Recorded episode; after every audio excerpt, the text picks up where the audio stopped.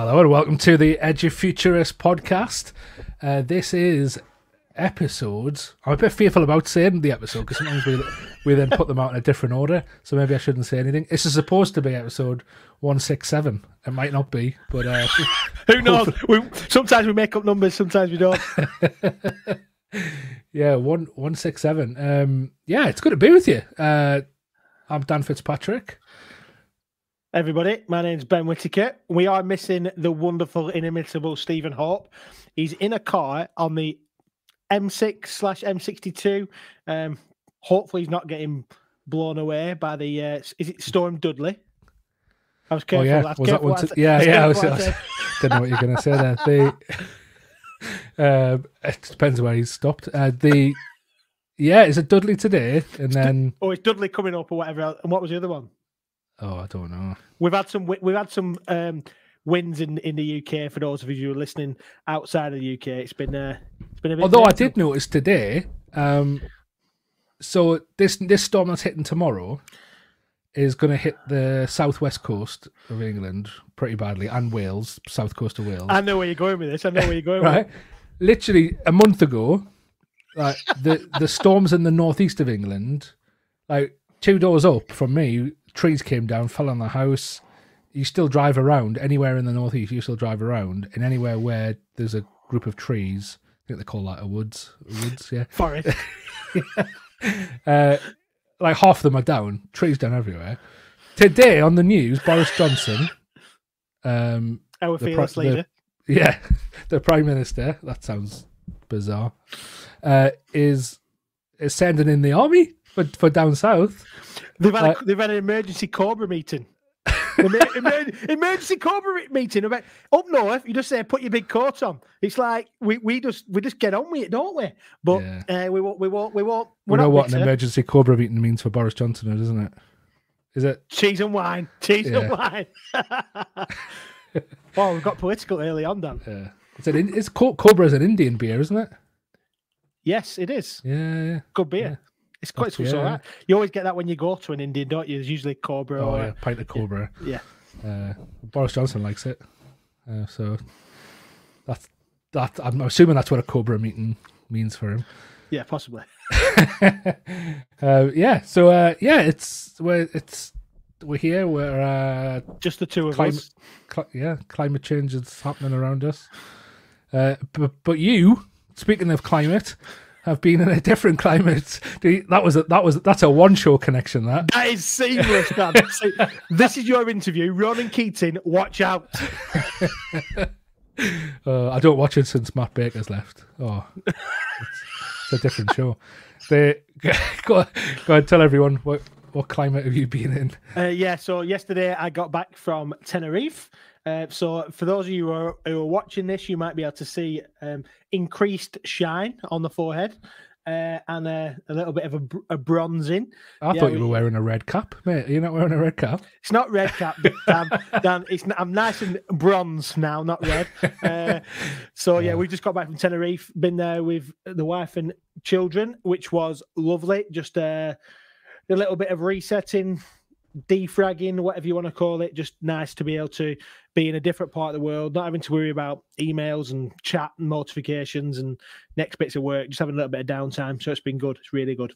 That's good to hear. Although I did, because myself, Ben, and Steve have got a, a, a Google chat group, and I did notice you were you're a bit more active than usual over your holiday in the in the old chat. Well, I wondered whether that might come up tonight. To be fair, because I was like, I was thinking to myself, I feel like I'm posting a lot in here. That's probably because I'm not working. I've got more time to to watch crap and and think, oh, why don't you watch this? So I think I even sent you like videos of the Super Bowl halftime show, didn't I, and all sorts of stuff like that. It shows, but it shows this this is a passion. It's not. It's not. It's not work. Yes, passion. yeah. Well, remember remember what the uh, what the the old sage said. I don't know which sage said it, but uh, find a job you love, and you'll never work a day in your life. Eh? But the Super Super Bowl halftime show, that, Yeah. that was that was some show. that was next level. Now, I saw a little meme on on some social media that basically said um, uh, about over 50s or with the people who used to listen to the Super Bowl. If you if you didn't, I, I'm I'm absolutely ru- ruining it here. But basically, most of the people who listen to um, what I'm saying is, I felt really old by watching the Super Bowl and really enjoying it when loads of these other people were like, "Yeah, it was okay," but I think like anybody who's over the age of about 30 acknowledge that this was a super Super Bowl halftime show, and actually the halftime show was probably better than the uh, the actual football as well. So Yeah, yeah, I d- yeah. I didn't, I didn't watch the football, just the the halftime show. But yeah, I was thinking about that because they, and I was thinking it wasn't actually that long ago. But then it, it was early two thousands, wasn't it? It was like twenty. It was twenty years ago. Yep. Like the I've got memories episode, of yeah. Uh, Dre, Eminem, forget yep, about Dre. Yeah, yeah, But like it was Dre's comeback, wasn't it? That album. Yep. Uh, Eminem hadn't been around long. yeah. Well, doc, well, Dr. Dre, I'm sure I, he's he's he's he's old. He's well, just looked 56 years old, Dr. Dre. Wow. But then again, we're old, Dan. I'm 37, I know. and you're like nearly 40 or something, aren't you? Like, Shut up, man. Nearly forty. I mean, to be honest, I, I'm on the, I'm just about to go into the, the other side of thirties. So yeah. have you had an haircut, by the way, Dan? yeah, I went to your barber. Thanks for it. uh, yeah, yeah. I, oh man, I, oh, that's an awful view. That's horrendous. That's, Oh, for anyone listening, I'm. Yeah, you're gonna have to watch the video for it. And that's a really good segue into if you are already subscribing on YouTube, please do subscribe on YouTube and uh, click subscribe and and uh, tell people about it. We are. It's been really great to. Uh, I know we joke about whether or not an episode 167 and whatever else, but um, I think if we look at all the episodes that we've done, uh, and I won't make any Dre things about the next episode, but we've got loads and loads of episodes out the back, haven't we? And uh, it's it's been great. We've got some great guests coming up. Uh, very very excited about some of them as well. So Yeah. Uh, and ni- there's a a lot nice more segue. content on the YouTube channel as well, isn't it? Edufuturist.com. f- no, YouTube.com forward slash edufuturist. Or you Yeah. can go to edufuturist.com as well. But yeah, we we outside of it's we don't just do a podcast, we we run webinars. Uh, we have our yeah, annual awards ceremony. We we run uh, training days. We do. Uh, a lot of people know that in our day jobs we're, we're very much involved in educational technology. So we've got we have um, videos on that with with some of our partner companies as well. So all that goes on there. So you can check out the video. So if you if you listen to the podcast and you want to see our faces at the same time, then then feel free because that'll be on there. Although I did not, I did actually notice we we do now have the option to upload the videos to Spotify as well. So if you're listening on Spotify, you'll be, you, you'll be to watch the video as well because we'll start uploading them. Uh, but also you've got there's like a wealth of of keynote talks from a lot of the conferences we've put on. Some amazing stuff. Uh, Rob Houben from Agora School and how they're transforming education, like every part of education. They're doing some amazing work. Josh Dahn from Synthesis School uh, that he start, that he who worked with Elon Musk at SpaceX. A lot of amazing keynotes and, and roundtable discussions as well. Uh, Let's see. We should charge for this, Ben. What are we doing? Yeah, what are we doing? Yeah, it's, it's actually really interesting as well. I was looking back over some stuff the other day, and um, many of our regular listeners will know that we've our good friend David Price um, wrote a book um, called The Power of Us, which has now developed into a, an agency that's supporting businesses and education as well. But um, David did we we were really fortunate. He asked us to be involved in the launch of that book, uh, and we did a, a few little interviews, didn't they, with some some unbelievable people, including Gary Ridge, who is a CEO of WD40, uh, a number of other like well-renowned uh, global superstars, really, um, and and business veterans who Yeah. who, who Like the championed that of the the Crossroads School in California as well. Yeah, uh, f- fantastic stuff. And actually, um, just a little bit of a uh, an insight, a little bit of an exciting one that's coming up. We have got uh, Avi Schiffman, who um, David references quite a lot. He's coming on the podcast um, later in 2022 as well. So we've got some, like I said, great. Uh, Dan Dan said there's loads and loads of stuff on the YouTube channel. Um, there's a whole host of um, training materials, things that we can see. You can actually check out our blog as well, uh, uh, which we just relaunched, um, and we're going to be putting loads and loads of new content up there as well. So please, please, please yeah. engage with that. Chat to us. Talk to us on Twitter. Um, we're we're on there as well. We'd love you to uh, love you to engage with that. Yeah, yeah. Get in contact because we know people are listening. We've got the we've got the the data and people reach out to us, but um, we'd like to hear from more from you. Tell us tell us where you listen, what you like, and uh, yeah, interact. It, it would be great to hear from you. Uh, I like I like that. You know what you were talking about there about the fact that under our umbrella, we've we've had people create content as well, not necessarily with us involved. So David Price will be get interviewing under the Edufuturist umbrella.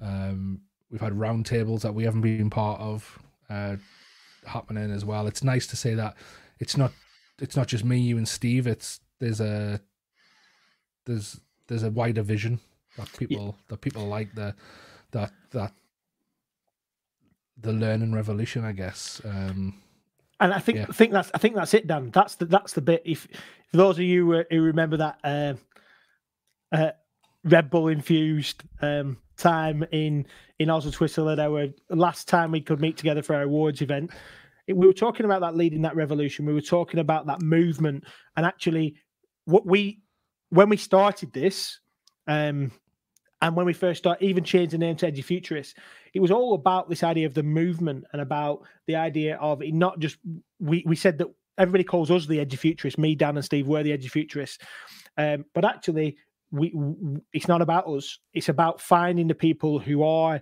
pushing the boundaries who are doing things differently who are contemplating the future of education and learning in general. And i think that's that's where we've kind of moved in our thinking isn't dan? I think that'll tie into what we're going to get into today as well about this idea about the future of learning um, is actually based around this idea of the future of culture the future of society th- how things are changing and we we don't need to just talk about a pandemic there. And i think that's that's what's going to be really exciting is we're not just going to be saying this is a response to covid-19 no no it's not. This this kind of revolutionary technology revolutionary way about how we function in the world and how society society works um, is changing. And yeah. probably uh, something like the speed of, of, of which we've never seen before. Um, so yeah and i and I suppose learning it, it it underpins everything, doesn't it? It's it's almost not a category in its own. It's a it's something that infiltrates all areas of our life. It's it's it's part of everything we are. And I think that's what we want this. That's what we see this podcast as, and we do talk about the education system quite a bit because I suppose that's where that's where our society seems to have um, focused learning uh, in a uh, for for our for our young people, for our young adults uh, mainly. Um, but but we're much wider than that. We talk we we talk well we talk about our own learning. Uh, three lads in in, in the thirties, early thirties. They, they uh, that that was another day. I think I quoted David Brent last and the last time we had we had a, one of these types of podcasts. Uh, that was a, another reference there. Um, they, yeah, so it, it's it's um, I've literally I've got a friend, a, a mate of mine, um, who we. Oh, is this going to be one of them name drops again that you normally do? No, no, no, no. no. Are um, they famous, Dan? We just no, he's not. He's not at all. Although he was in, you know, the, have you seen the Net, have you seen the Netflix um, documentary Sunderland Till I Die? Don't tell David Club. Price, but no, I haven't. Uh, he's in the opening scene of that. Uh, but he, he, we just speak to each other in David David Brent quotes. If it, that's that's literally the we don't actually have a normal conversation.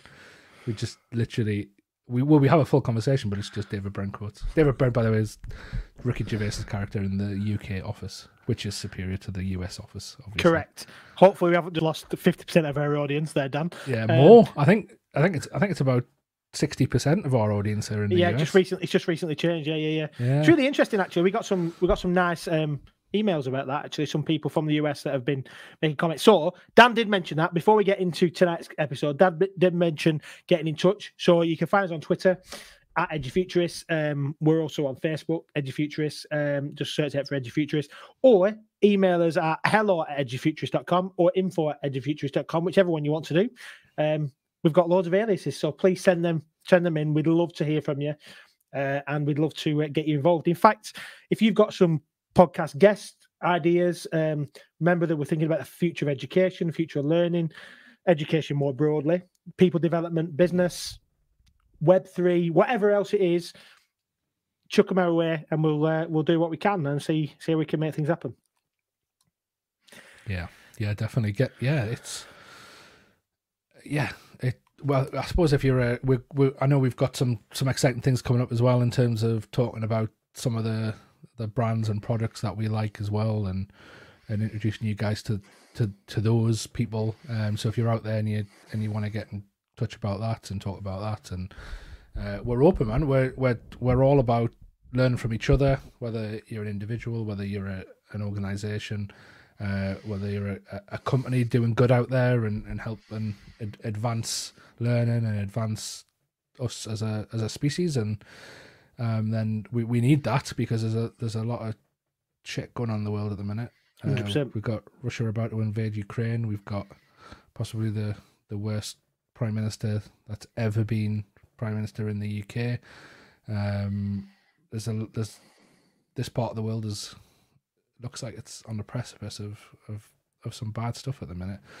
Uh, so cheer us up, mate. Help us learn. uh, come and uh, come. Let's let's work together on this. Uh, yeah, and and speaking of working together and and and and trying to form a a, a revolution in learning. There, seamless, seamless, Dan. Seamless.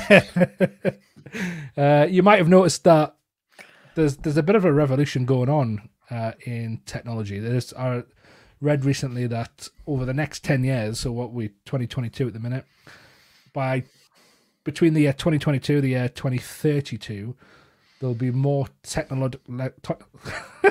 I can't speak. Uh, there'll be more technological change in those 10 years than in the last 100 years. The last 100 years. Well, Which is when you think uh, just over 100 years ago, the Wright brothers invented flight. yeah. In the 1960s, we went to the moon. Yeah. Like computers were invented, the internet was invented, the iPhone, the iPhone, the yeah, just everything that goes into that.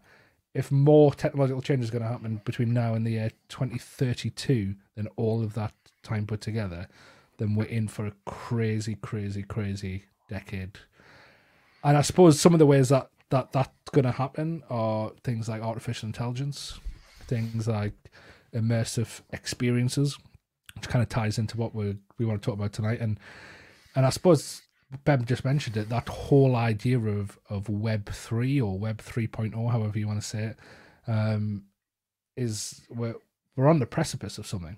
Something's happening. Something's happening. And I don't think the average person knows that much about it apart from a, a, an image on a computer sold at an auction for a lot of money. like literally, apart of from a that, monkey. of a monkey. Yeah, yeah. apart from that, I don't think a lot of people know all about it. All about it, to be fair. But it's happening. It's bubbling away, and it's there's a a lot of people are comparing it to the internet in 1999. Um, and then what happened between 1999 and 2009 is is massive. We think, well, was it 2008 that that Apple launched the iPhone? So think of what the internet was like in 1999. Nine years later, the iPhone was launched. The the progress that happened in that nine years. What's the next decade with the technology? And people are saying web, the Web three technology, which we're going to get into, is actually more transformative than the actual internet itself. So, wow, yeah. So so this is one of those episodes that we don't know when it's going to end or where it's going to end, and we'll probably have to look at the clock or get a not from the what our respective partners go. Maybe it's time to uh, to call it a day, lads. or, or, or Steve will pop on and go, "Hey, lads, I'm back from I'm back back from uh, my journey. What are you still doing on here?" Or whatever else it looks like. But well, this is a this is a uh, conversation we're going to continue. It's not this is not a one and done thing. We're certainly not uh, thinking, oh, we're going to cover everything about Web3 in the next hour or so. Um, but let's let's let's kind of go there. So um, we'll we'll start where it is. Dan, you're a you you've been a a proponent here of a lot of this kind of stuff and been talking about this. We we've been talking about this for probably what eighteen months, two years, maybe a bit a bit longer. Yeah, I guess for me, my journey into it was well, Jamie Smith, who uh, works for Stephen C. Learning, uh, he's a he's a big investor, so financial investor, and has wrote a book on on in, investing in the stock market. And just talking to him, having him on the podcast, private chats, um, I decided it was time that I probably should start investing um, for for for myself and my family's future. And very very quickly went down a rabbit hole of cryptocurrency and a lot of people investing in that and making a hell of a lot of money in, in short periods of time. Um, so obviously that's very attractive to have a look at, um, especially if you're going in, into investing. So getting into that, having a look at that, um, investing in, in cryptocurrency, uh, and then actually being the people that we are interested in the technology, interested in the the learning that that comes from technology and that technology can enhance. Um, looking at the blockchain, so it's based on cryptocurrency is based on blockchain technology, and then soon discovering that it's not blockchain technology isn't just supporting things like cryptocurrencies, but there's a whole other raft of of. It's a different world. It's a different world. yeah, yeah, yeah, yeah. I suppose it's probably worth going back to what's Web one and Web two. Why, Yeah. why we why we've we've jumped jumped to the last episode in the trilogy without uh, yeah, yeah. True, true. uh yeah I was trying to I was going to make a quip there about a, a trilogy title but I can't think of any. the Um, best trilogy. Before we get into this, what is the best trilogy? ah, And don't and don't you can't say Rocky because that's not a trilogy. yeah, that's true. And the best Rocky is Rocky Four anyway, which is Yes. out, out of the first three. Um, I know where I'm going. I've got two, but they're very different. So, Godfather definitely is there. Yeah, Is there? in yeah. Yeah. yeah. So that's. uh, by the there, yeah. way, I really like the third Godfather. It gets a it gets a lot of bad press. Yeah, I like it, mate. I like them all. I Um, love I, I love because it's mainly set in Italy, isn't it? And Mm. I, I just love the and it's very it's quite slow paced. I, I like that. I uh, Yeah. Uh, and obviously Back to the Future. Yeah. Okay. Oh, I- not I was expecting a bigger reaction for that for Back to the Future. Mate, I'm going to tell you something that you're going to get really mad at. I've never not- watched all of them. I've Seriously, never watched, never completed What? one of them. I know. I feel really bad. I feel really bad that I've just admitted that live on an episode of the Edgy Futurist podcast. That I, it's even in the title, Future. Oh, but I've not watched it. You, you know what you should watch? There's a there's a Netflix series about about like the making of movies, like Netflix original, and they go Back to the Future. They filmed half of the movie with a different lead character to Michael J. Fox, and then halfway Wow. in they were like, "This guy, it's not working," and went back to back to square one, refilmed the whole movie with Michael J. Fox. Nice. It's, it's interesting. I've I've seen bits of it, obviously, um, but never never never watched the book. That's really bad. Um, I thought you might say Lord of the Rings. Ah, you know, I watched Lord of the Rings when I was at when I was at secondary school. Uh, every Christmas, uh, the week leading up to Christmas, you know, back when schools used to do fun things in the weeks leading up to to holidays. Oh yeah. They, they were the days. every minute counts now, though, Ben. The what what we used to do was we one of the days the whole school. So I live. If you're familiar with the north northeast, my secondary school was about three miles from a place called the Metro Centre, which used to be the biggest um, indoor shopping mall in Europe at one point. And so every Christmas we'd have a day trip to the cinema in the Metro Centre. Uh, and for three years running, it was the th- when I was at secondary school, it was the three years that Lord of the Rings came out. So got to see it like three years running. But that's the last time I've watched it. I haven't watched it since. So I was okay. we're looking at what twenty years ago. Yeah, yeah, yeah. No, okay, that's fair enough. I, I get it. I think there's a couple of others, aren't there? Uh, before, yeah, Planet Planet of the Apes, a bit a bit left field. Dark I've Knight. The Dark Knight. Yeah, Oh, that that's a good one. It's That's a one. good. That's a good trilogy series. Looking Although the first one, I'm not a fan of the first one. Second and Mm, third are good. Yeah, yeah, yeah. Um, what about this one? Iron Man. Don't, don't even dare. You just pulled your face out. I saw it. You just pulled your face. You cannot say the I- the Iron Man films They are are not. good, but they're like, how do I describe it? It's like, it's like eating a bag of sweets, where you're like, this is a this is really really nice while you're enjoying it, but it, it's not a meal. It doesn't fill you up. I felt like I felt like that with Iron Man. Okay. Whereas like somewhere like Godfather, I'm like, Yeah. Do you know what I mean? Yeah. I do. Yeah. Um, I don't know where that analogy came from. a Uh, bag but- of sweets that doesn't fill you up. You could have used McDonald's. People say that about McDonald's, don't they? yeah. You eat it and you go, mm, yeah, and an hour later you're not you, you- you're hungry again. Yeah. Yeah, I'm not Anyway. any of that st- stuff at the moment. With Oh, you're doing Uh, that crazy diet, aren't you? oh yeah, well, it, it yeah, it's good though. lifestyle, I like life, it. crazy lifestyle. I mean, not diet. uh, yeah, it's coming up this Sunday. It'll be four weeks, and I, wore a suit today. I had a had quite an important meeting at, at my day job today, and I wore a suit that I haven't worn for two years. Good man. I know. Well good, done, mate. That's Felt great really news. good. Uh, Good. Felt That really is. You should. I mean, I ripped good. the seams, but it was still. No, no, but no, no, no, it was good. It felt good. It's so, and because I purposely haven't weighed myself at all, because I'm like, I don't want to.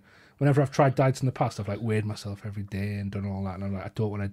I want it to be a lifestyle, like you say, not a, not a diet. So I'm just like, Yeah, yeah, yeah. But yeah, it's keto, by the way. If it, it's, it's. And you're doing some. You're doing some intermittent fasting as well, aren't you?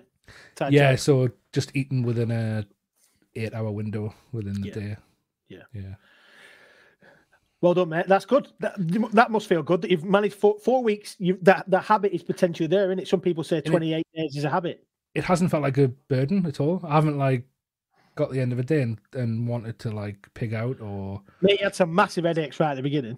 yeah, yeah. Well, they do they do say don't they like that first week you have like they call it the keto flu, um, but then you just you you realize that there's certain like electrolytes that you're not getting, so you have to supplement it and. And to be honest, I'm not doing that. Like, like you, I'm part of some Facebook groups where like people like measure everything and they they take certain supplements and spend money on like a lot of money on stuff to I'm not even doing that. I'm just like, you know what? If it's gonna be a lifestyle, I can't be measuring things out. Downloaded the My Fitness app and I haven't inputted anything because I'm like, I, don't want it to become a task. Do you know what I mean? Like a task that I have to do. I don't know. It's early days, and it's early days, and I've got I've got a lot of weight to lose, and and and get back into a healthy lifestyle. Um, it's early days, so but it feels feels good. And and Julia, my partner, she's doing it, and that that's obviously a massive help as well. Because if I was doing it alone in the household, mm. then it would it would be very difficult. Yeah, but like like I said, four weeks. They say a lot of people say the the science says 28 days. Habit is is created. So it's like it's, it's if it's in the thing. Noticing you there. Um, I'm drinking cider. You're drinking water. It's usually the other way around. Yeah, Uh, I mean that's one of my drinks. I do have another drink next to me as well. Is it alcoholic? yeah, Yeah. but it's the only it's the only because then on on the diet you can only have spirits essentially Right. so just a, a little whiskey to lubricate the podcast yes. Lubricate, lubricate, indeed, indeed. So you you were gonna you were gonna start explaining the difference between Web One and Web Two and Web yeah Three? yeah. Before we got into trilogy conversations. um yeah we're half an hour in. Uh yeah so web one uh it, it was essentially the what the internet was. Remember internet back in late 1990s uh you literally went on and read things. That's that was the internet. Uh, people went on and, and and and read lots of text. So it's receiving information. Yep. web 2 social media. Uh the the dawn of social media those early 2000s into the into the mid 2000s um you you got to contribute to the internet. You you be you became and now like that we're all we're all web 2 natives aren't we? Like we we literally all contribute constantly. The, we put our feelings we put our dinner we put everything into whatever social media platform we're using we blog Ben loves to blog. Uh, uh, check out his latest blog at edufuturist.com. Uh, See what you did there? That very good. Very good. we we what, what, what we're doing now, we're creating a podcast, aren't we, to put out onto the creating internet. content. Yeah, it's a This is content. Web two, so we are we're not just consumers of the internet. We are we are contributors to the internet. Web three, Just before you got that back, just just on, on Web two, I think it's really interesting. Like think about your your first foray into social media. Did you have a Did you have Bebo? I didn't I didn't have much, you know. Like, people had, I didn't have any of that. yeah, I, I didn't have a Bebo. Uh, I think I was a little bit too old for Bebo. MySpace? I had Were you, MySpace. were you recording your own songs and Yeah, mate. really seriously? No way. Oh, just you, or did you have a band? I, I had a band, Dan. You know that. I had a band. What's it? Were you singing? Wow. This stuff will Uh, not exist oh, on the internet. It Is. MySpace? Is uh, where there? Let me. Is MySpace still available? I don't even know. I don't know. But then you got into Messenger, didn't you? So Facebook Messenger, uh, not Facebook. What was it called? MSN Messenger. Mate, it's still there. MySpace.com. It still exists. What's your what's your page? Is that what you call it? No idea. Oh, Don't is find it. Don't find it, Dan. If I It's just type in Ben, oh, you've got to sign up before. You, oh no, you can just search. Wait there. Don't do um, this. Why are you doing this live on the podcast? because I can then play it. No, you can't. Oh mate, there's loads of Ben Whittakers. Exactly. So fine. fine. Good. What's what was the band called? Not Come telling on, you. No, I'm not telling you. That's it. Done.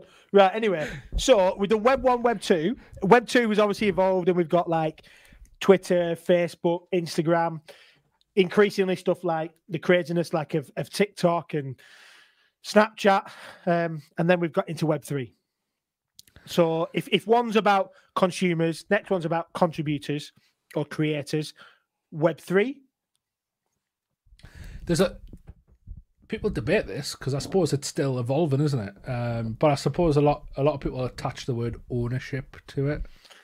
yep, So, and yeah, a new way to own things. Yeah. Um, don't be giving me a C though. Contributor, Oh right, okay. yeah. consumer. they have to, they're gonna have to. They, they can't use the word owner, can they? They're gonna have to use the uh, C from somewhere, yeah, yeah. I'm trying to think of one. or, or, or maybe not. Maybe not because the, the whole point of obviously Web one and Web two, particularly more Web two than Web one, was the the principle of centralization, wasn't it? It's this idea that everything was controlled somehow, whereas Web three is moving away from from that towards a towards a not just a decentralization, but a way a movement away from how you rather than being fed content or which is web one or then creating and consuming content it's almost a little bit more um you have control Yeah. of that. So it might be controller. Yeah, yeah, yeah. controller controller. That's the c. Yeah, I like that. Um, yeah, I think to be honest, though, I think decentralization is is integral, integral, integral to to Web three. I think because if you look at the block, the it's based on blockchain technology. What's bla- what blockchain technology? Essentially, a database or a ledger. So let's let's go back to Web two. Web two, you've got um, everybody contributing on a platform. It's owned by let's let's say Facebook or Meta as they're called now. Let- They you're contributing, you're uploading your photos, you're putting your messages. That's all kept um, behind the the fancy facade of the web page. It's kept in a database somewhere, um, and Facebook own it. Whatever you put in there, Facebook own it. Uh, and that goes for so much, doesn't it? That goes for um, it even goes to where how you store your files. You're using cloud, yeah. If you email, if you if you if you use cloud a cloud um, drive system to to store things, um, it's somebody has paid for the server space to be to be centrally controlled by them, and they keep it. So that could be Google in Google Drive. Um, however, blockchain technology, although the coding of it is written by somebody to give to tell it what to do, is owned. It's a, essentially that ledger, that database, but it's not owned by a single person or entity. It's on a chain, a, a lot, a lot of computers at the Yeah. same time. So it could be on millions and millions of computers at the same time. Why does that matter? Well, because if it's on everybody's computer at this, or and a lot of people's computers at the same time, then it can't be changed for a start. I mean, you could, you could, one computer could try and change it, but it doesn't match up to the other computer, so it's rejected. The coding rejects it. So there's almost like a, it's almost a bit democratic, I guess, in terms of it's it's it stays verified because of the amount of computers it's stored on. And also that the fact that it's in different computers as well. Just to add into that is that encryption element, isn't it? Which we'll tie we'll talk into a little bit in a moment. But that idea of the fact that it's split up means that it's easier. It, it, it's the how it's all split up is encrypted, which means it can only come back into a certain way. So it can't just be brought together and well, if I can get all million pieces together, it's also broken up and put into different places at once, isn't it? Through encryption. Yeah, and and I think as well, just because it's stored on lots of computers, doesn't mean that those people who are on those computers can access your files, can access um, what you own. Um, still, only you can access it. Um, so you have the, the you have the ability to access it and do what you want with it. So Because they have to have the data, and just to explain that, they have to have the data and the encryption key. Yes, So that's that's the key bit. So like for those people who are kind of what does this all mean? To encrypt something basically means to lock it up and um, s- break it up into different places, but then to be able to bring it back together, you need a key that is a unique key that only you will have. So you need the key and the information, not just the information or the key. You could have one of the other, but if you don't have them both, then you can't bring it together. and hopefully, hopefully that sounds a bit simple. It's a database or a ledger that is duplicated on many, many, many, many different computers, not on a centralized computer owned by a person or, or an industry. But the implications of that are are massive, and I suppose one of the very first use cases of it, it was Bitcoin, the the creation of a currency based on this blockchain, and so that was um, nobody knows nobody knows who it is. Um, apart from his name was Satoshi, um, and he disappeared, like stopped communicating, and nobody knows who he is to this day. But he create he created a code that would essentially um, allow 21 million Bitcoin to be they call it mined um, or, or found, I guess. Um, and then owned. So they're literally just bits of, if you're familiar with computer coding, bits of computer coding that sit in this ledger called block the Bitcoin blockchain. And because the code is written and can't be changed, why can't it be changed? A lot of people think, a lot of people say this, don't they, Ben? That um, well, how how can Bitcoin be secure? Because somebody could literally just go in and change the coding on it. The person who created it could just go in and change the coding. A lot of what gives Bitcoin its value is the the scarcity. Only 21 million will ever be in existence. You, s- I, have I've probably on Twitter uh, noticed people making the argument of, oh well, someone could go into that and and pro- reprogram it to make double that. But then you're screwed because your value um, halves or or whatever. But actually, because it's because it's coded and then decentralized across, even if someone was able to get in and try to change the code, the thousands or millions of other computers that are that are holding this blockchain, this database, will reject it. I think I think I think the easiest way to explain it really is if you if you write a letter and you photocopy that letter and post it out to a thousand houses, you can change the one that you've got in your house, but the 999 in other people's houses haven't changed, have they? Yours has changed, but the actual letter itself hasn't changed, and the trust. And we'll talk about trust and truth in a moment. The idea, but the the the, the value that it creates is in the fact that it's not just on mine, and the change isn't on mine. The change would have to happen on all of them to be verified because of that nature of it's it's happening multiple times. And I think that word verification is so important because now ownership doesn't depend on a centralized organization. So I know that I've got a certain amount in my um, bank, right? So let's say one of my banks that I use is Monzo. I've got I know that I've got a certain amount in Monzo. Twenty five thousand pounds. 20, yeah, twenty five pence more like. the the I I know that that's there because I've got to go to the Monzo app. That app speaks to their database and verifies that that money's there. I've got to rely in order to use a, a banking system. I've got to rely on the, the the central organization that is the bank to verify that that is that money is on their ledger on their database.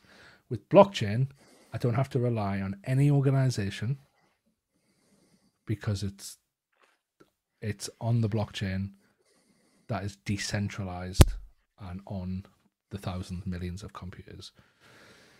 Now, that's I suppose that like that leads nicely into the impact on on finance and currencies, but then the the other implications and the creativity that is coming out of this now and what this can be used for is is on overdrive. Is so we we're looking at things um, like DAOs.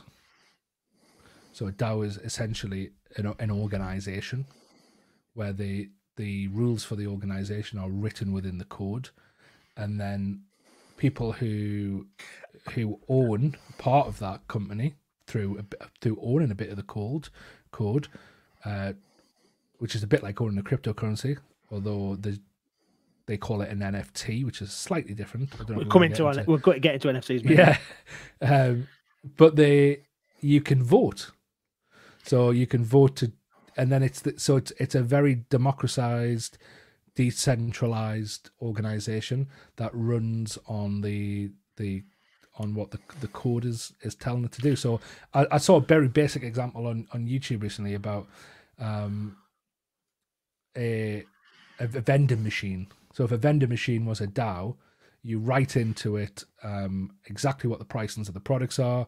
Um, you write into it the automation of if it ordering refills. Let's say it's a it's a Coke machine, so the the computer system will order the Coke. It gets delivered.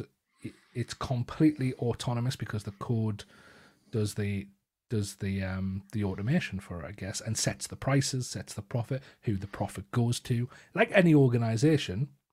However, it's all based on the the instruction, the code can't be changed because it's in the blockchain. However, if a majority want to change it, because remember we said if you change one of the the copies, the others will reject it. However, if a majority of the copies are changed by voting, then it can be changed. So that that that implication is huge because then you've got autonomous organizations that are running off code, and then the implication then for artificial intelligence to be built into that and to help with decision making is crazy. It's let me just jump back a bit before we get into artificial because I think that is massive, and I think that'll be massive for for learning and for the world in general. But from a, the concept of a DAO, spelt D A O for those people who were who were just listening as well and don't, don't are listening to our dulcet northern tones. Like decentralized autonomous, autonomous organization. And I think that's really important that we understand those elements. It's an organization, so it's not just an individual. It's autonomous, which means that it, it that that organization carries its power. It's not relying on an, an external thing to give it its validation. It's not part of a monopoly. It's not one person that's controlling it. It's an organization that's autonomous and it's decentralized. So it's not like being led by one person. So that this is the key bit. Like if, for instance, um, w- w- let's just take Microsoft for example, or or Apple or whatever. Let's just take Microsoft. When Bill Gates was in charge, if Bill Gates decided we were changing a different direction, up until a certain point, you'd have to get a certain amount of votes in a certain way. But it, it was it was that was the control of it. A DAO would would work in a very different way, in the sense that um, it couldn't just be a, a top down dictatorship. And I think that's that's really important when it comes to societal ideas. They're talking about DAOs for all sorts of things, aren't they, Dan? They're not just you've mentioned it there from a vending machine concept, from a business concept like that but they're talking about it for other organizations and thinking about it from a from a schooling perspective and from a from a from a, an education learning perspective as well. I think that how how they can become DAOs or, or or work as DAOs could be really powerful. Yeah, I guess it's it's democracy at its most acute nature. So, Yeah. in terms of like we we in a dem- democratic system, whether that be a boardroom uh, where shareholders are voting, whether that be a country where where citizens are voting, you still then have to rely on the the the processes that come with the decision making. So, for example, UK votes for Brexit um, in 2016. Brexit just doesn't happen. You have to rely on the human beings that are in charge to try and make it happen. Whereas with a decentralized autonomous organization, you literally change the coding of how the organization works, and then it it, it, it happens autonomously from then on, but depending on the the change of the the voting of the change of the the coding. I think I think for for a DAO, and we went in really heavy with a DAO as one of our first examples. Sorry about that, but the the I think there are ways that that that, that specific facet of blockchain technology can be used that we can't even imagine yet that we'll see in the next few years of how that can be used because we're we're just talking about run-ins of organizations um i think with with creative minds behind that that could that could be very very very interesting um Yeah. and we're seeing those integrated into metaverses as well which we probably want to touch at some point We could be here all night, mate. But you, but you, you can you kind of talked about artificial intelligence, and I think it ties into it as well because artificial intelligence is something that's been around for some time. We know we think about like um uh what was it was it called um was it called Deep Blue that beat um the the chess program was it called Deep Blue? Yeah yeah i, I feel like it, I feel, Yeah, it might think be called something else. I feel like I should check that.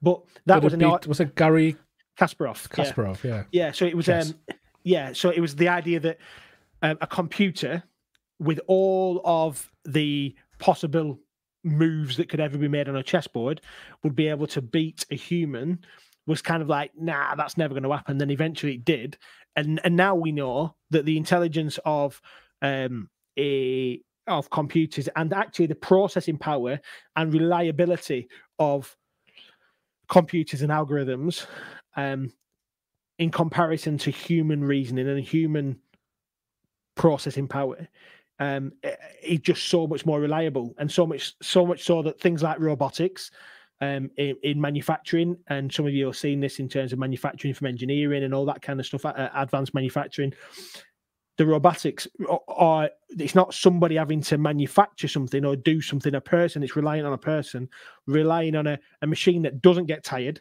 that doesn't make mistakes that doesn't um, need fueling that doesn't um, have a downshift because it's night time like it just is that can hold a lot more information in consideration when it's when it's making the decision. Yeah so it's got a better working memory in that sense. Um in fact there's no distinction in a in a in a computer between working memory and long-term memory um really in that sense. So that process if you've got a processing power that is far far superior then add that to this concept like dan was talking about there in terms of that Coke machine. Well artificial intelligence what that's doing um is is it's working out which one's the coldest, which one's got the lo- highest sell by, uh, lo- longest sell by date, uh, which one wh- where wh- where is it cheapest to buy that um, Coke from? Uh, it's using it's using all the the search power of the internet to be able to work out where the cheapest Coke cans are based on travel, how long it's going to take. They can think about environmental impact. They can think about all sorts of things that we as humans were probably thinking, where's the nearest cash and carry for me to buy some Coke cans from? Um, whereas a computer's doing that better than we can. And I've really oversimplified that, but you can under you can it, that's just very very simple use of artificial intelligence in that sense. Yeah, I think, and that linked with if if within your DAO you are you've programmed it to rely on those that the input. Um, yeah, it's. I don't want to get too technical because I'm not I'm not te- technical myself, so I'll just sound like I don't know what I'm talking about. But I think the the the ramifications for for how organizations run, work, and are owned are are, are, huge, absolutely huge. Yeah. what what else is this Web three? Do we want to talk about NFTs? What? Are, yeah, I think we go to NFTs and then to metaverse, and then I think we've we've kind of touched most of it, haven't we? Yeah, yeah. So NFTs, what? So NFT want- stands for want to take that non non fungible token, um, um, and I suppose it's, again it's based on a different bit of technology here in terms of ownership. Okay, so um, yeah, so you examples where this is being used, and Dan will probably get into this a little bit more detail because he he gets this better than I do. But we're seeing this in art, we're seeing it in music, potentially in gaming and in music, and ownership of all sorts of things. One example, just before Dan does jump on that, that was really interesting that somebody said to me the other day. Um, they were talking about how NFTs are, yeah, but can't you just copy and paste a picture? Or they were saying, can you not just um, print out a piece of paper that says that you own that piece of artwork now. I was like, well, uh, and I heard the analogy used, which was about like the ownership of your house. So the ownership of your house. So I own a house um, that's mortgaged, and I have the deeds for my house. Actually, I'm probably one of the weird people that actually has the deeds of my house in my house. They're not. They're not. They're not at the bank or with a mortgage company. I I have them. Loads of people apparently they stay in the the vault at the bank anyway. But that piece of paper says that this piece of land, this small piece of land with this structure on it, belongs to me um, and is mine. Very similar to an extent of saying the ownership of an NFT. I've probably bastardized that, Dan, and I've probably had too much cider to be able to explain it better. no, I think, and it's great. And so some of the examples there, I'll, I think just looking at the fungible word as well there. So fungible just means something can be into uh, changed with something else. Can be so. For example, like when Bitcoin was created, each Bitcoin is a bit of code that can be owned. However, one Bitcoin code equals the next Bitcoin code equals the next Bitcoin code equals the next Bitcoin code. So whatever the so Bitcoin is measured in its value. It's usually against the US dollar. So if if one Bitcoin is and at the time of recording this, I think it's at about forty two thousand dollars. So if one Bitcoin is worth forty two thousand dollars and I own it, Ben's bit of Bitcoin is also worth forty two thousand dollars because they're interchangeable. So they're so cryptocurrencies are fungible, so they're interchangeable. However, non fungible tokens means that every every bit of code that's created on the blockchain is not Individual. interchangeable. Yeah. So I might get together and I, and we see this. I might be an artist and I might create a series of artwork, ten thousand of them. That seems to be what people tend to do. Around ten thousand um, bits of artwork.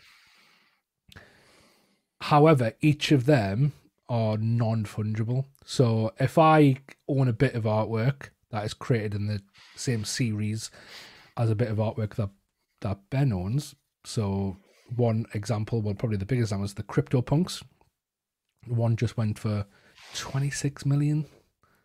26 million last week it went Yeah. for, uh, which is essentially, um, or was it a Bored Ape? Can't remember if it was a Bored Ape or not. no, it was a crypto Or punk last was week. CryptoPunk. So it's essentially just a pixelated image of a very pixelated image of of a of a profile picture of like a cartoon head. Went for twenty six million dollars. Uh, 24 it was, 24 the- Oh, sorry, Yeah. sorry. Yeah. Just, Um, just that, chucking out two million. You got two, oh, yeah, Bitcoin you've got. You're just throwing out two million here and there.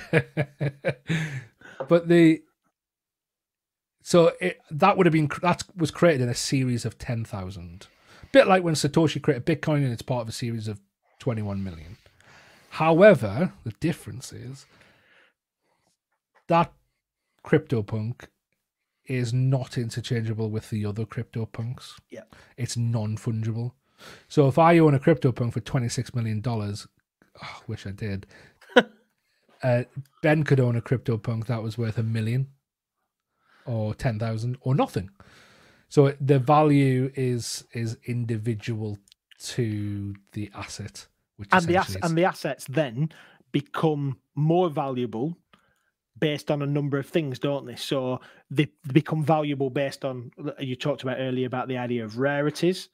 So you had something that if something has got a certain amount of rarities, that means that it's obviously more rare than other things. And that adds its value, but also it's the collective value that the, or the collective that creates the value. So if Dan is willing to pay $24 million for a, a NFT CryptoPunk, well, that's the value of it. It's not, there's no external almost um, standard of finance that, that determines the value of a piece of art or the value of that NFT. And that's really important because we look at uh, like, and most people think from a currency point of view, um, and we, we talked about this a few weeks ago, Dan. Um, the, the the value of the pound or the value of the dollar is based against the amount of gold that is in the U.S. reserves or that's in the, and it's not. in nine, yeah. did you say it was 1970s, Dan? That that's seventies, yeah, like yeah. 74 maybe. Yeah, it was, which is which is yeah. just madness because like most people you talk to now would still think that. Uh, even if they've heard about this. But the the actual value is uh, of an NFT is nothing to do with any kind of external standard or uh, the uh, what's let's just say the governor of the Bank of England or the World Central Bank determines this is the value of that currency. That is not the case anymore in terms of NFTs. That's right, isn't it, Done. Yeah, I guess it's with an NFT, it's what someone's willing to pay for it. That's the value. Yeah. Um, and and I suppose that becomes a bit more complicated with a fungible token, which which is like which is a cryptocurrency like Bitcoin, um, because then it's how much is uh, are people willing to pay for one, but but a lot of people are paying for them at the same yeah. time. Whereas, which which I suppose is why I think art has slipped into the NFT world very very easily because if you think the traditional way of of selling art it's quite similar to NFTs in terms of in terms of how it gets its value anyway. Like yeah. if some if, if someone creates a, an NFT, uh, sorry, if someone creates an artwork and it goes up for auction, it's how much someone's willing to pay for it, and that and that and obviously there's a lot of things going on in the person's mind when they when they're deciding what they're willing to pay for it. That could be who painted it, or they're famous, um, the rarity of that that piece of art, how much it might be worth in the few other pieces are worth at that same point also how much somebody else has paid for a similar type yep. of artwork. So there's obviously a lot going on there, um, and quite similar to NFTs. Um, the only thing that that I guess in coming back to the ownership side of the NFT is because it's recorded on the blockchain that you own that NFT. So that code and that bit of code, that long letter of that long bit of code of, of numbers is linked to so the metadata for that coding is linked to that image to say that you own it. Now somebody could right click on it and save save it onto that and that's what Ben was getting at before. Um, that board that wasn't a board, it was a, that NFT punk that that crypto punk that was sold for twenty four million dollars last week I could literally right click on that image and save it to my computer, and I have the same image or a copy of that same image as the person who paid $24 million for it. Now, that messes with people's minds because they're like, what? I have the the same image. Yeah, but you don't own it. You don't. It's not yours. You you you've got yourself a copy of it, just like just like my uncle, by the way, is is amazing. Uh, my uncle is called Ken, my dad's brother. He's amazing at replicating famous bits of art. Like amazing, absolutely like amazing at it. Not dod- not in a dodgy way. He's not selling them and pretending that it is the art. But he he uh, he he he yeah, he's just an amazing artist. I could I could ask him to paint the Mona Lisa, and I bet ninety nine point nine percent of it would be just like the Mona Lisa. However, it's not the Mona Lisa. It's not. And it and it it's it would probably be worth fifty quid. And how would you know the difference? Well, you'd know the difference because of the metadata that you're talking, which is this idea yeah. of the metadata is kind of like the word meta be, means beyond. So it's the stuff that goes beyond the physicality of the picture. It's who painted it, at what point, um, in what format, on what computer, at what time, loads and loads of information that sits behind it that makes it unique. And it's that metadata that you own as the owner of an NFT, as well as the image. Because that's the thing is, is that some people might print those out and put them on their wall. That's not the NFT. That's just Yeah. a print of the the, NFT is the code, isn't it? It's it? the code. Yeah, behind it. yeah, yeah. and and I think the I think I personally I think in ten years time we're going to look back on NFTs and and have a bit of a laugh that NFTs were so closely associated with just art. Yeah. and I think and I think the reason for is because in fact people are developing this technology as we speak. It doesn't just have to apply to things within the digital world. So, for example, an NFT could be the key to your house. Yep. So you you bring up that NFT, scan it on your door, and it verifies on the blockchain that you're the owner of that NFT Yep. and lets you into the house. Um, nobody else can use it apart from you with that with that with that because it's it's Encrypted ver- key. It's the key Yeah. thing that we were talking about earlier. and I think the potential for that is again is is huge. Like when you when you go to buy a car, you sign the in the UK you sign the was it the V is it a V five form? Yes. I don't know where I've just pulled that from. Is that is it V yeah Yep. V you sign that or you buy a house like you're saying before. You sign your contract. You know you get the mortgage company sends you the the math the wad of paper and you've got to go through and sign where they've put all the little um With one of these. With the Yeah. little tabs. The little tabs. yeah like what is writing on paper what does that even That can burn. That's Yeah. that's destructible. That's that's this is the point of it.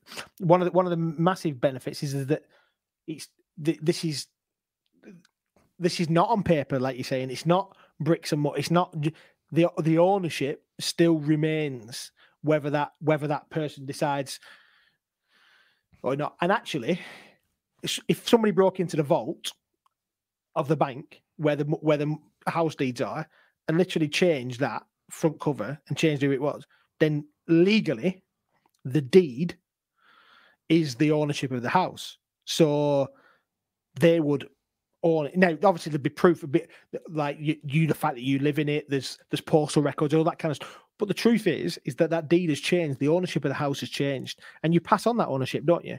Um, and I think there is there's something really quite um, exciting about this from a physical perspective as well as just a digital as well as a digital perspective.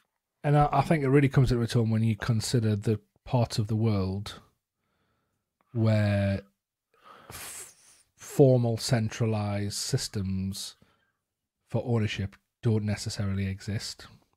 So when you look at developing countries where this bit of land's mine because it's been in my family for generations it's not it's not in a bank anywhere it's not on a nobody no uh, the government might have a, a register of it but in a lot a lot of those governments could just come and take it away and that and that is exactly what happens.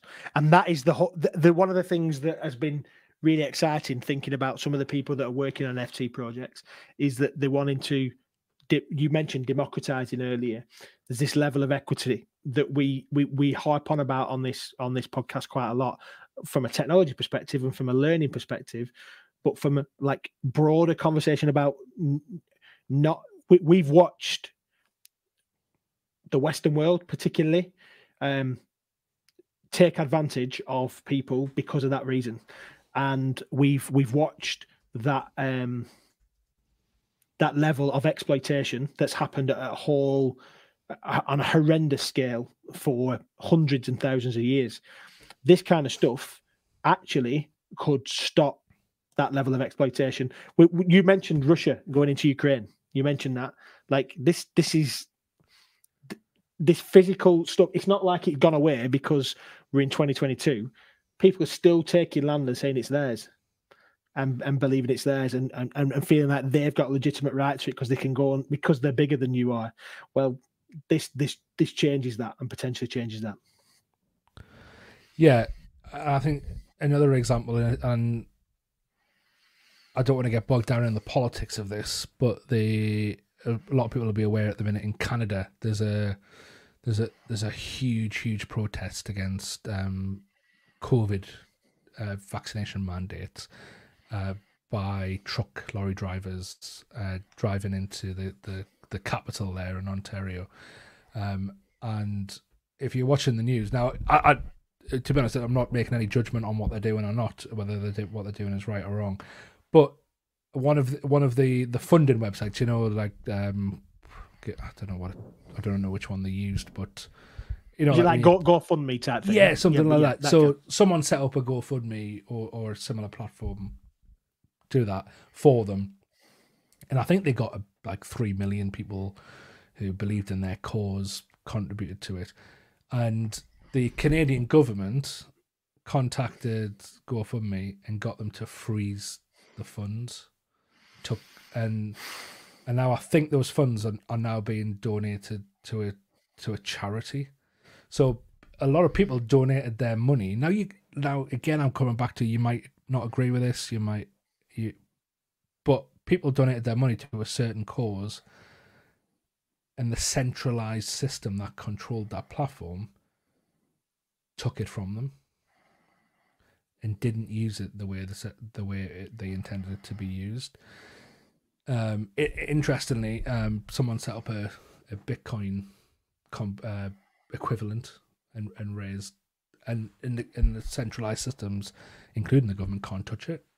They can't touch it. It's there. Um, now, now that brings on a whole host of questions. The decentralization, de- decentralized finance, decentralized governance, um, that is separate from government, is separate from big corporation. Um, and and this is this is this is where it gets potentially interesting. Um, is the fact that if you are a multi multi billionaire, trillionaire, whatever you are, or if you're the prime minister of a huge country and you've got the power to enact to to enact some emergency act that says we can freeze this or we can stop that.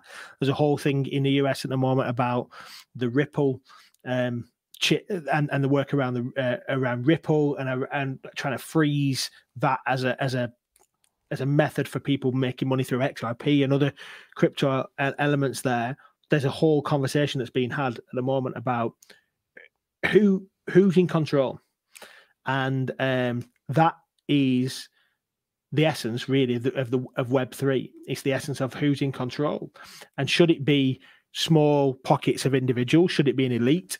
Um, I was talking to my dad earlier, actually, in, interestingly, who's interested in all this kind of stuff, and he's he's kind of a, a bit nerdy like me as well. And he was saying, throughout history, there's always been haves and have-nots. There's always been elites, and there's always been the working people, and there's been time after time after time, there's been a rebellion of the people against the, uh, against the elites, and then somehow these people have become elites themselves, and then there's had to be another rebellion, and there's been multiple. Whether we look at that in the UK, whether we look in the US, Th- think about even the fact of independence in the US. How did how did this get from trilogies, Dark Knight into uh, US independence? But the whole the, the rebellions of the people that saying we're not going to be governed in that way, we're not going to be controlled in that way, and we're not going to be um, let certain individuals change that, and and and whether that. Like I said, we're not jumping on a, a on a political bandwagon in that sense. What Web3 decentralization allows is, um, or, or, or it helps to mitigate against, is that level of the abuse of power. And we don't need many people. You don't you don't need to look very far really to be able to look at uh, monopolies that are controlling the way things happen, um, and whether whether this could give an, a, a, a, viable alternative. I think I think it'd be worth Dan, just as we kind of we said we mentioned metaverse, and I think we probably will get into this um, with a few of the guests that are coming up in the next few weeks as well. But um, just a, just a, maybe a brief mention about metaverse and what that looks like and and how that ties into because um, most people who hear the word metaverse and they've seen a, an advert by Mark Zuckerberg about Meta, um, or you've seen um, you've you've you've you've watched these people creating these avatars, which just look ridiculous, by the way, at the moment. I think we're going to look back. Do you know, like we look back on 2D games now, we look back at the Atari and they look back at things and look.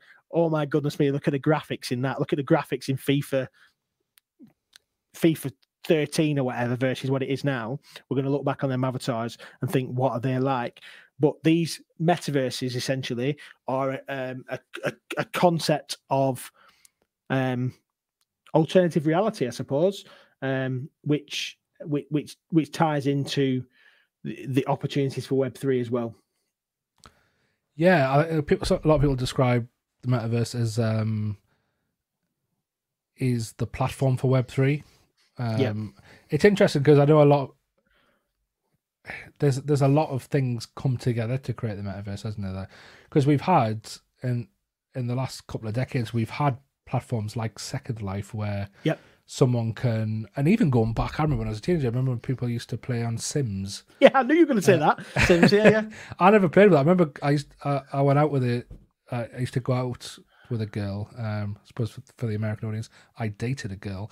Um, for... Why did you do an accent that was absolutely horrendous? uh, I didn't mean to. Um, the yeah, when I was when I was in secondary school, um, and she, she used to play on Second Life.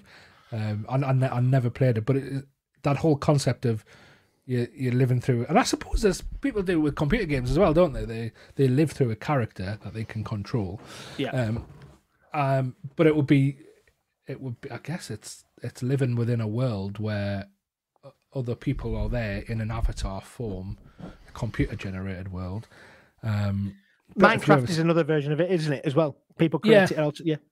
But I guess as the technology for immersion uh, develops, so VR headsets, um, controllers, haptic technology, Neuralink.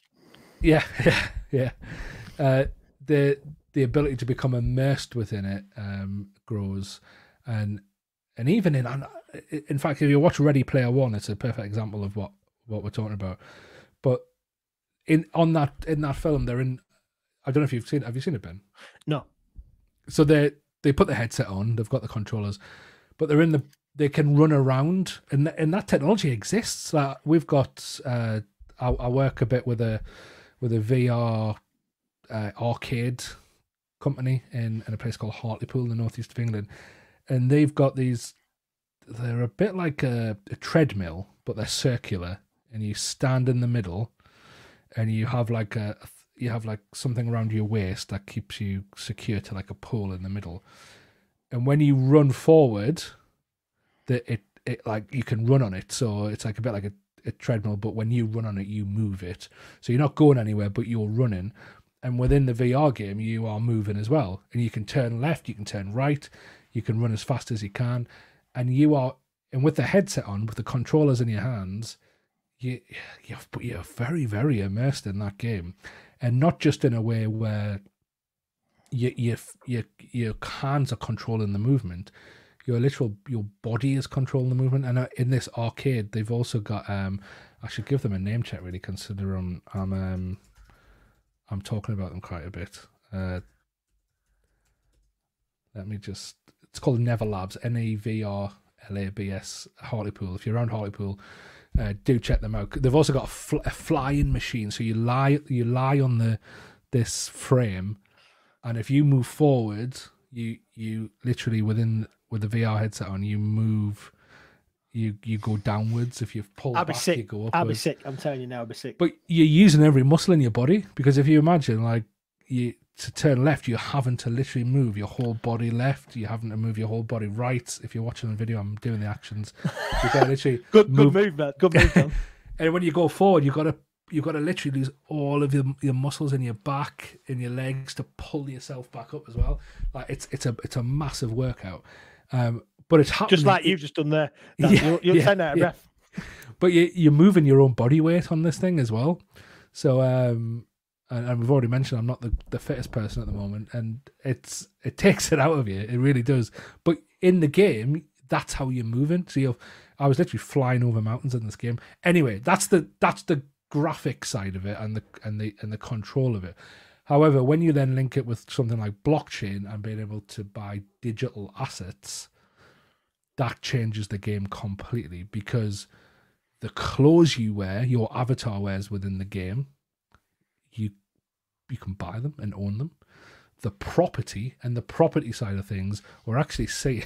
it sounds bizarre saying it, but we're actually seeing a property boom in the metaverse. Yeah. So people Million are paying pound- millions million of pound, pounds yeah. for properties, which are essentially just digitally constructed houses or, or land within a computer game.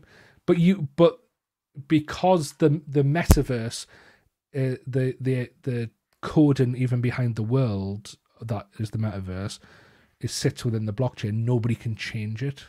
So I can own this bit of land within this digital um, game, for want of a better term, in this digital metaverse, and the and the creators of the game can't come along and be like, uh, "We'll move that" or "We'll do anything" because they don't own it anymore because it's encrypted on the blockchain. What's really exciting here is what you've just talked about there is pulled together a lot of the things that we've just talked about for the for the for this hour and 15 minutes. You've talked about encryption.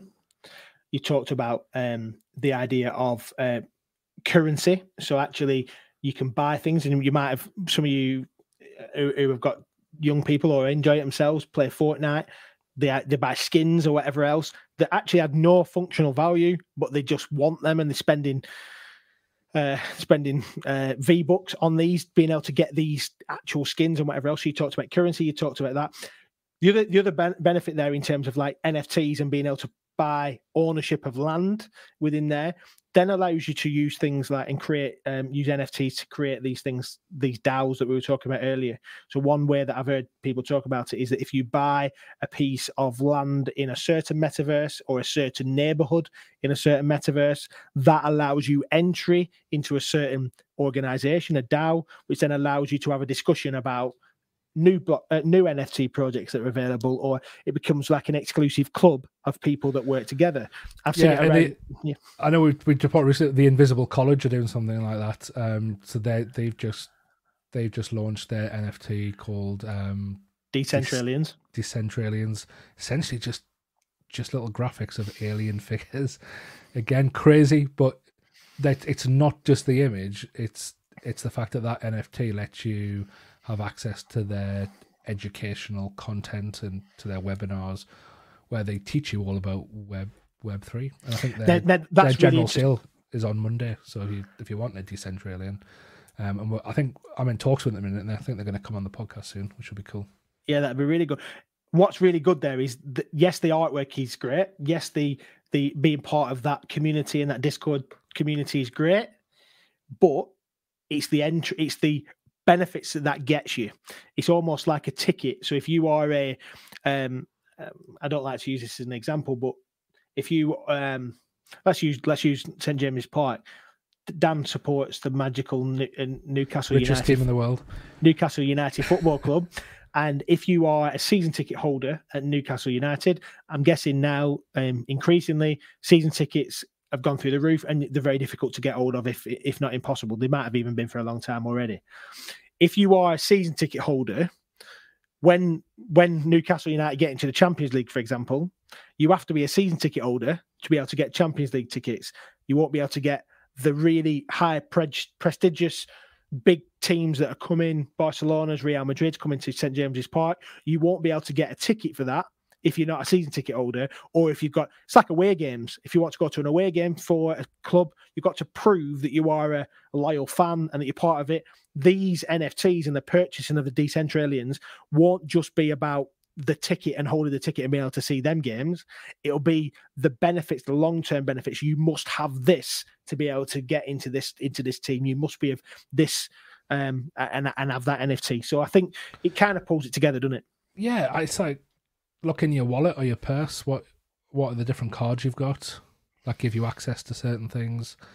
That that could be an NFT. I know we were in the Google chat last night talking about um, uh, benefits cards. Yep, yep. Uh, Founders things like- card, yep, yep. yeah, things like that, and yeah, it's. But I, I like. There's a lot of people having a lot of fun with it, and and it and I know Gary Vee, Gary Vaynerchuk, an entrepreneur from from New York. Um, really He's like- brilliant, by the way. If you don't follow him on follow him on social, he's great. but he really likes it because his big passion is um American football cards, collectible cards, Yeah. and you know, and it's things like that, and like and things like I know a lot of people um, mentioned them with collect comics. People collect things that ha- that can have value, rare things, rare football cards, rare comics, rare paintings. People people get a lot of enjoyment out of stuff like that. And Mm. this is the digital version of that essentially. It's the digital like some some some collectible cards go for go for hundreds of thousands of dollars, millions of dollars. If you look at it, you would laugh. What it's a picture of a baseball player with a with some um, credentials on it of of that of that person's skill.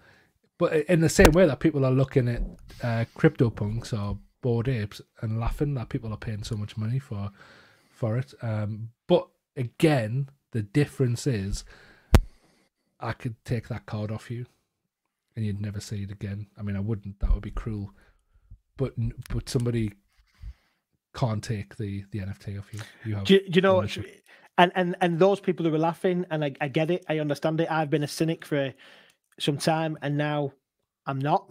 um, and I've I've done my a bit of my own investing and whatever else.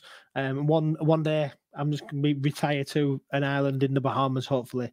But the whole the whole principle behind it is that the early adopters of everything and we, we don't need to spend ages talking about the change curve, but the early adopters of everything are always in the minority. They're always the people that everybody thinks um, are crazy.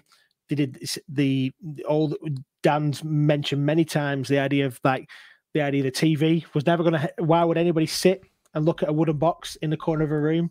Just Yeah. it's not going to happen. Well, it That's, did. that's a quote. That was uh, Darryl Zanuck from 21st Century Fox said that.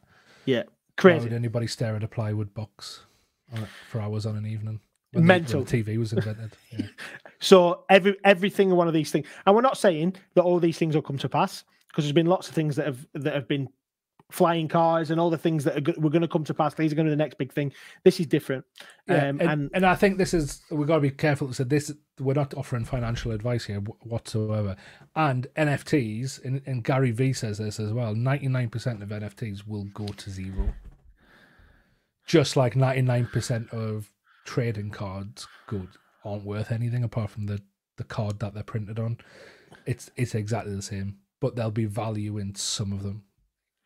You go to a comic book shop, it's worth the it's worth three pounds.